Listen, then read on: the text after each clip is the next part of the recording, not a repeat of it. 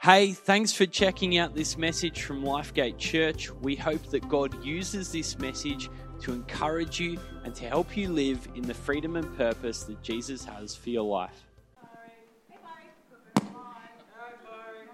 Morning.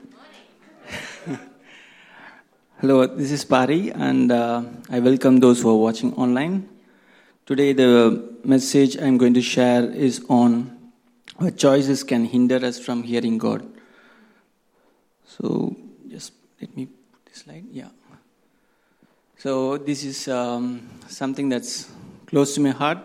I had something in mind uh, that I want to share, but uh, a couple of days back, uh, uh, God gave me different thoughts. So, I believe this is something that God wants to bless. So, when I got saved um, around 2000, uh, one of the deepest desires for me is to hear from God and always trying to make sure that I'm sensitive to God. So, this scripture that I'm going to share from Genesis 13 is talking about how we can hear from God, and uh, it's going to help us to know what can hinder within us when God is speaking to us. So, to set the context, we are going to read from Genesis. Uh, Genesis 13, where to where the herdsmen of Lot and Abraham picks up a fight because they have a lot of herds and there was not enough pastures to feed. So there was a fight that uh, came up. So they decided to part ways. So we are going to see how Lot made his choice to go in one direction and how Abraham made his choice to settle down in one place. And we are going to draw some insights from it. So let's read here. So Abraham said to Lot, Is not the entire land before you? Please separate from me. If you take the left, then I'll go to the right. Or if you choose the right, then I'll go to the left. And Lot looked out and saw that the whole plain of the Jordan, all the way to Zoar, was well watered like the Garden of Eden, like the land of Egypt. So Lot chose for himself the whole plain of Jordan, lived among the cities of the plain, and pitched his tents near Sodom. So here you can see that Lot chose for himself. I want to just highlight that. Okay, the Lord said to Abraham, after Lot had left him, Now lift up your eyes and look from the place where you are standing, northward and southward and eastward and westward, all four directions. And you can see the Lord is the one who is choosing the place for Abraham. For all the land which you see, I'll give to you and to descendants forever. So when I was reading this scripture, I got few thoughts. So we can see that they both were rich, they both had herds, they both had similar needs. Like Abraham had a herd, as well as Lot had the herds, and they both need pastures. So all the needs are different, and we have a lot to take from these people um, because it's mentioned about Lot as well as Abraham that they were righteous. So it's like the church. We are all righteous, made righteous by the blood of Jesus Christ. So initially, when I was reading Lot, I was thinking differently. Like he would have, because he settled in different place and he didn't end up well. He was not righteous. But clearly, the Word of God mentions that he was a righteous man. If you read in 2 Peter, it says, "The righteous soul of Lot was tormented." And we also read about Abraham. We know about Abraham that he believed in God and it was accounted to him for righteousness. So both were righteous. But if you read Genesis, you can see Abraham received a lot of communications from God. You can see that even before he started his journey, God told him where he would go, and every step of the way, God told him what's going to happen next. But when it comes to Lot, I don't even see one place where it says, God told this to Lot. And this is the question that, I'm, that I want to address today. And when you read Genesis 13, you can see that Genesis 13 and subsequently 14, 15, you finish with 16, you can see that Abraham was greatly blessed and he was a blessing to rest of the world. But when you read about Lot's life, it looked like it went in the wrong direction. Though he was righteous, it went in the wrong direction. He has to be delivered. Whereas Abraham was a deliverer of Lot. Lot's, life, Lot's wife became a pillar of salt because her heart was stuck with the place she was living. And the end of the daughters was not so great, which Lot would have imagined for. And if you see the descendants of Lot, it was not good. But if you see the descendants of Abraham, they were all blessed. So, what happened to Lot? What, what can we learn from Lot's life? And what can we learn from Abraham's life? So, in this picture, I just shown uh, the place Mamre. That's where Abraham settled. But whereas Lot, he was settling near where there is water spots because it was green. So Lot's choice was totally based on his visual observation and his needs based on what he sees fit in this world. That's what we all normally do. But we, we are going to just understand how it can go wrong. So this, this is the question that I had in mind. Why Abraham received lot of guidance, and Lot being the righteous, because it's mentioned clearly as righteous. If word of God says anyone is righteous, then definitely they had a good standing with the Lord. But you can see that he doesn't receive any communication. He has to be bailed out from the place where he was living. And the communication comes to Abraham and he has to intercede for Lot. Lot didn't receive any communication. Why? So in Job chapter 33 14, it says, God speak, speaks once and even twice, yet no one notices it. In a, in a dream or in a vision of the night to change his conduct. So God does speak. God does speak to each and every one of us. As believers, definitely God speaks.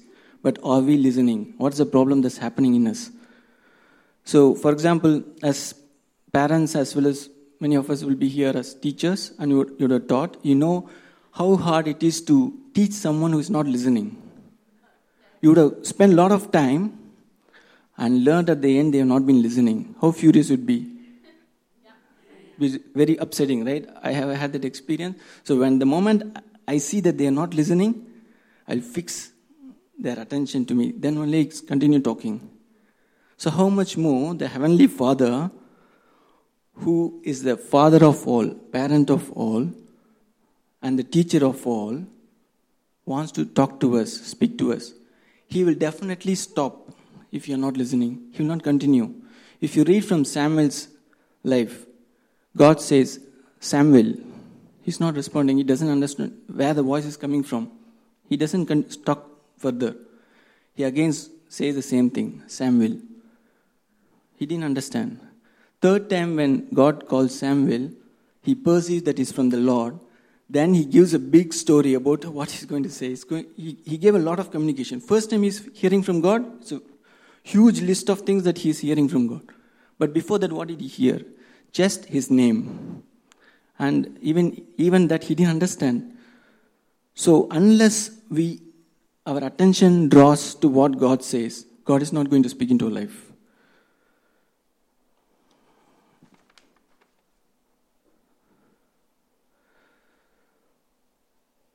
So, what happened to Lot's life?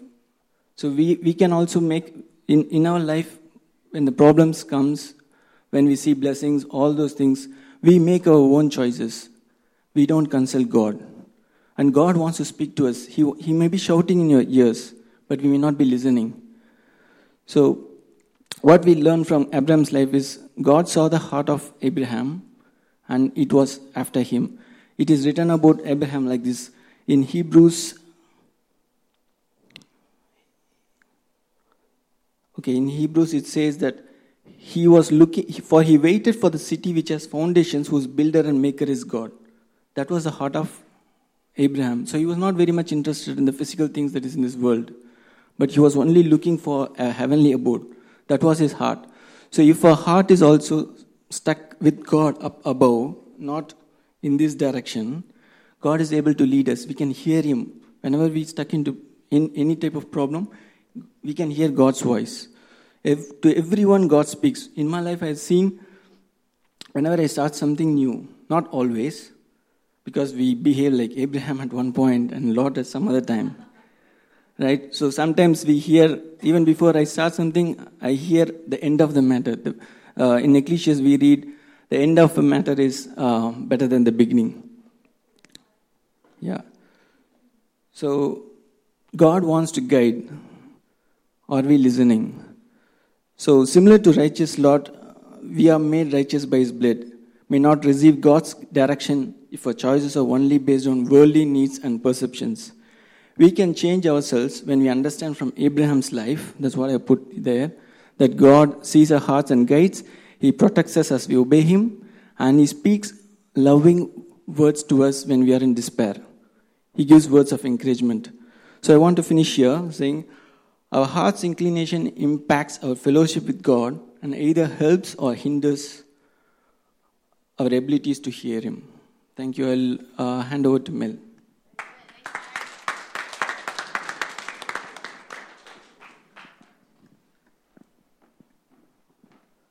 Thanks, Pari. I've actually never thought of that before about right, um, Lot being righteous, eh?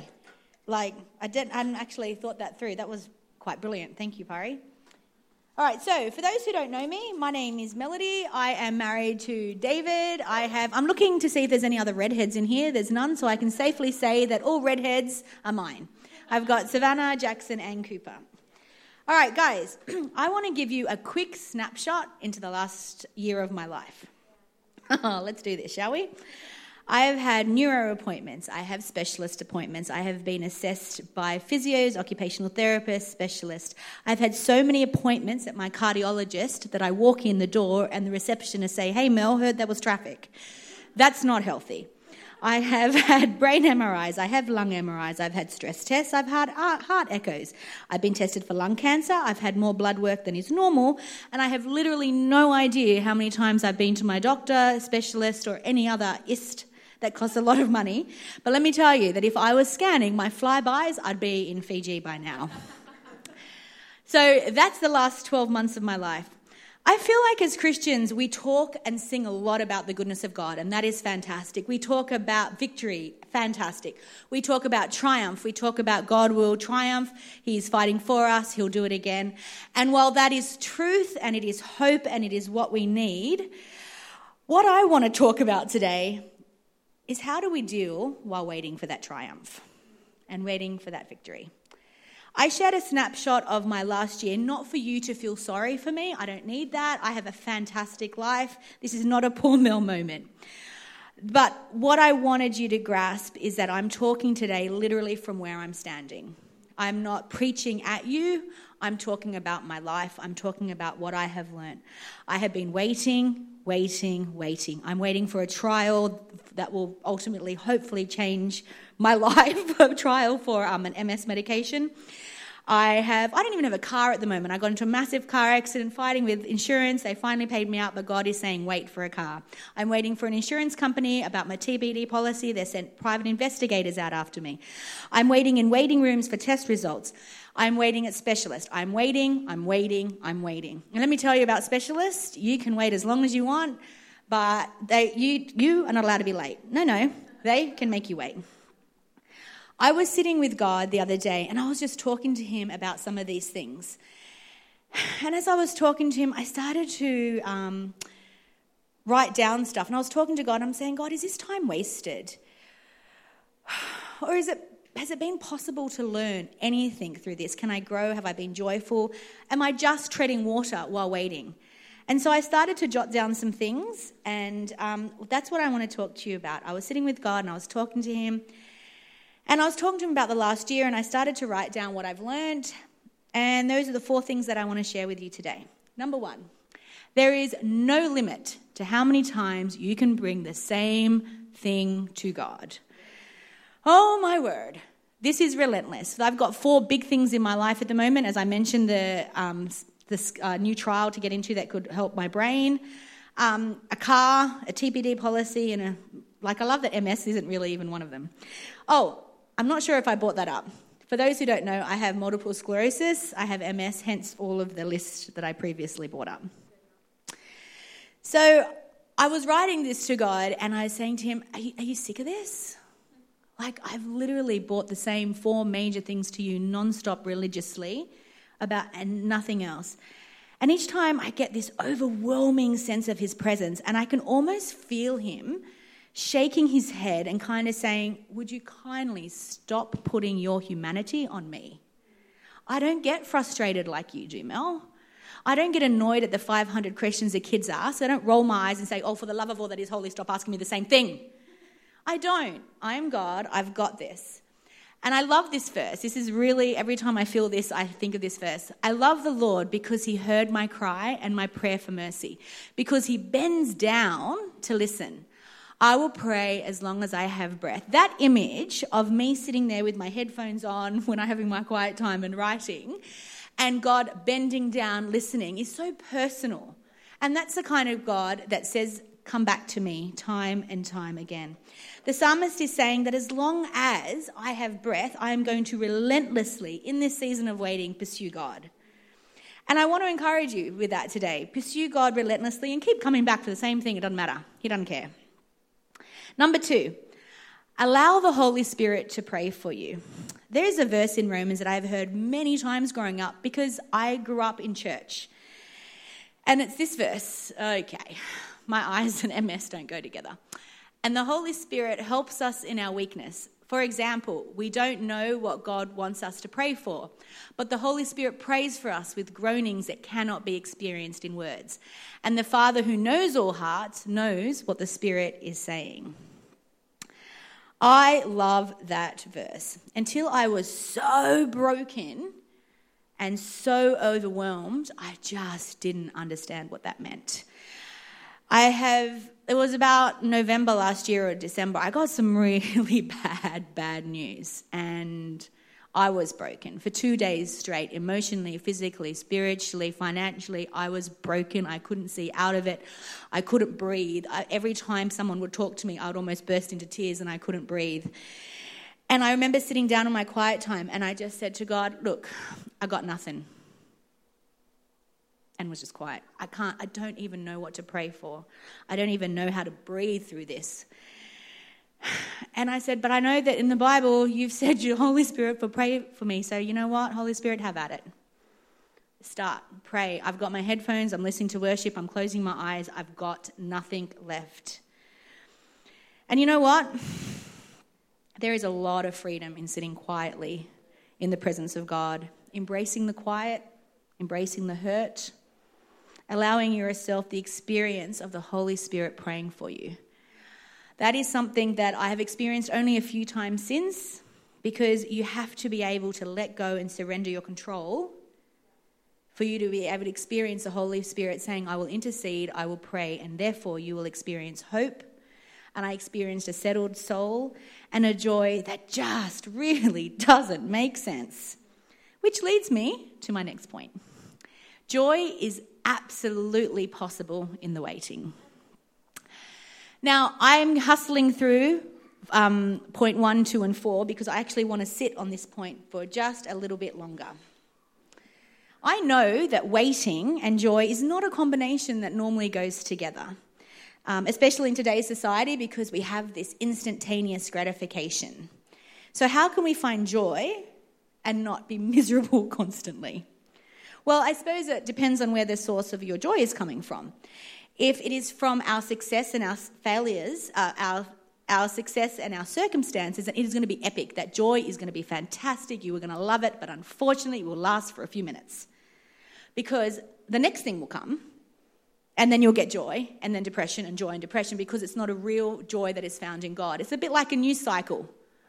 The news cycle comes and goes, and everything changes. It's where do we get our joy from? Nehemiah 8:10 says, "The joy of the Lord is our strength." I guarantee you there is strength in joy. I read somewhere that real joy comes from God and is ours forever. The joy that is found in God's presence, it's not static. It transforms and it regenerates us. It is amazing, and you can absolutely feel it. I'm going to get kind of real here for a second. Now, this might be a little bit hard to hear, but remember, I'm talking from my world, my life, and I'm not preaching at you. Waiting is hard. Being and living in the waiting is hard. And sometimes it feels that it's just, it's just not fair um, while feeling sorry for yourself and being miserable is honestly quite justified, okay? And remember, I've spoken to you about this. I've, I've had moments of misery. I was so upset and miserable a few, about a few months ago that I couldn't even ask the customers if they wanted potato salad without crying. Like, do you guys want potato salad with that? I got sent away from work because, you know, that's great for customers.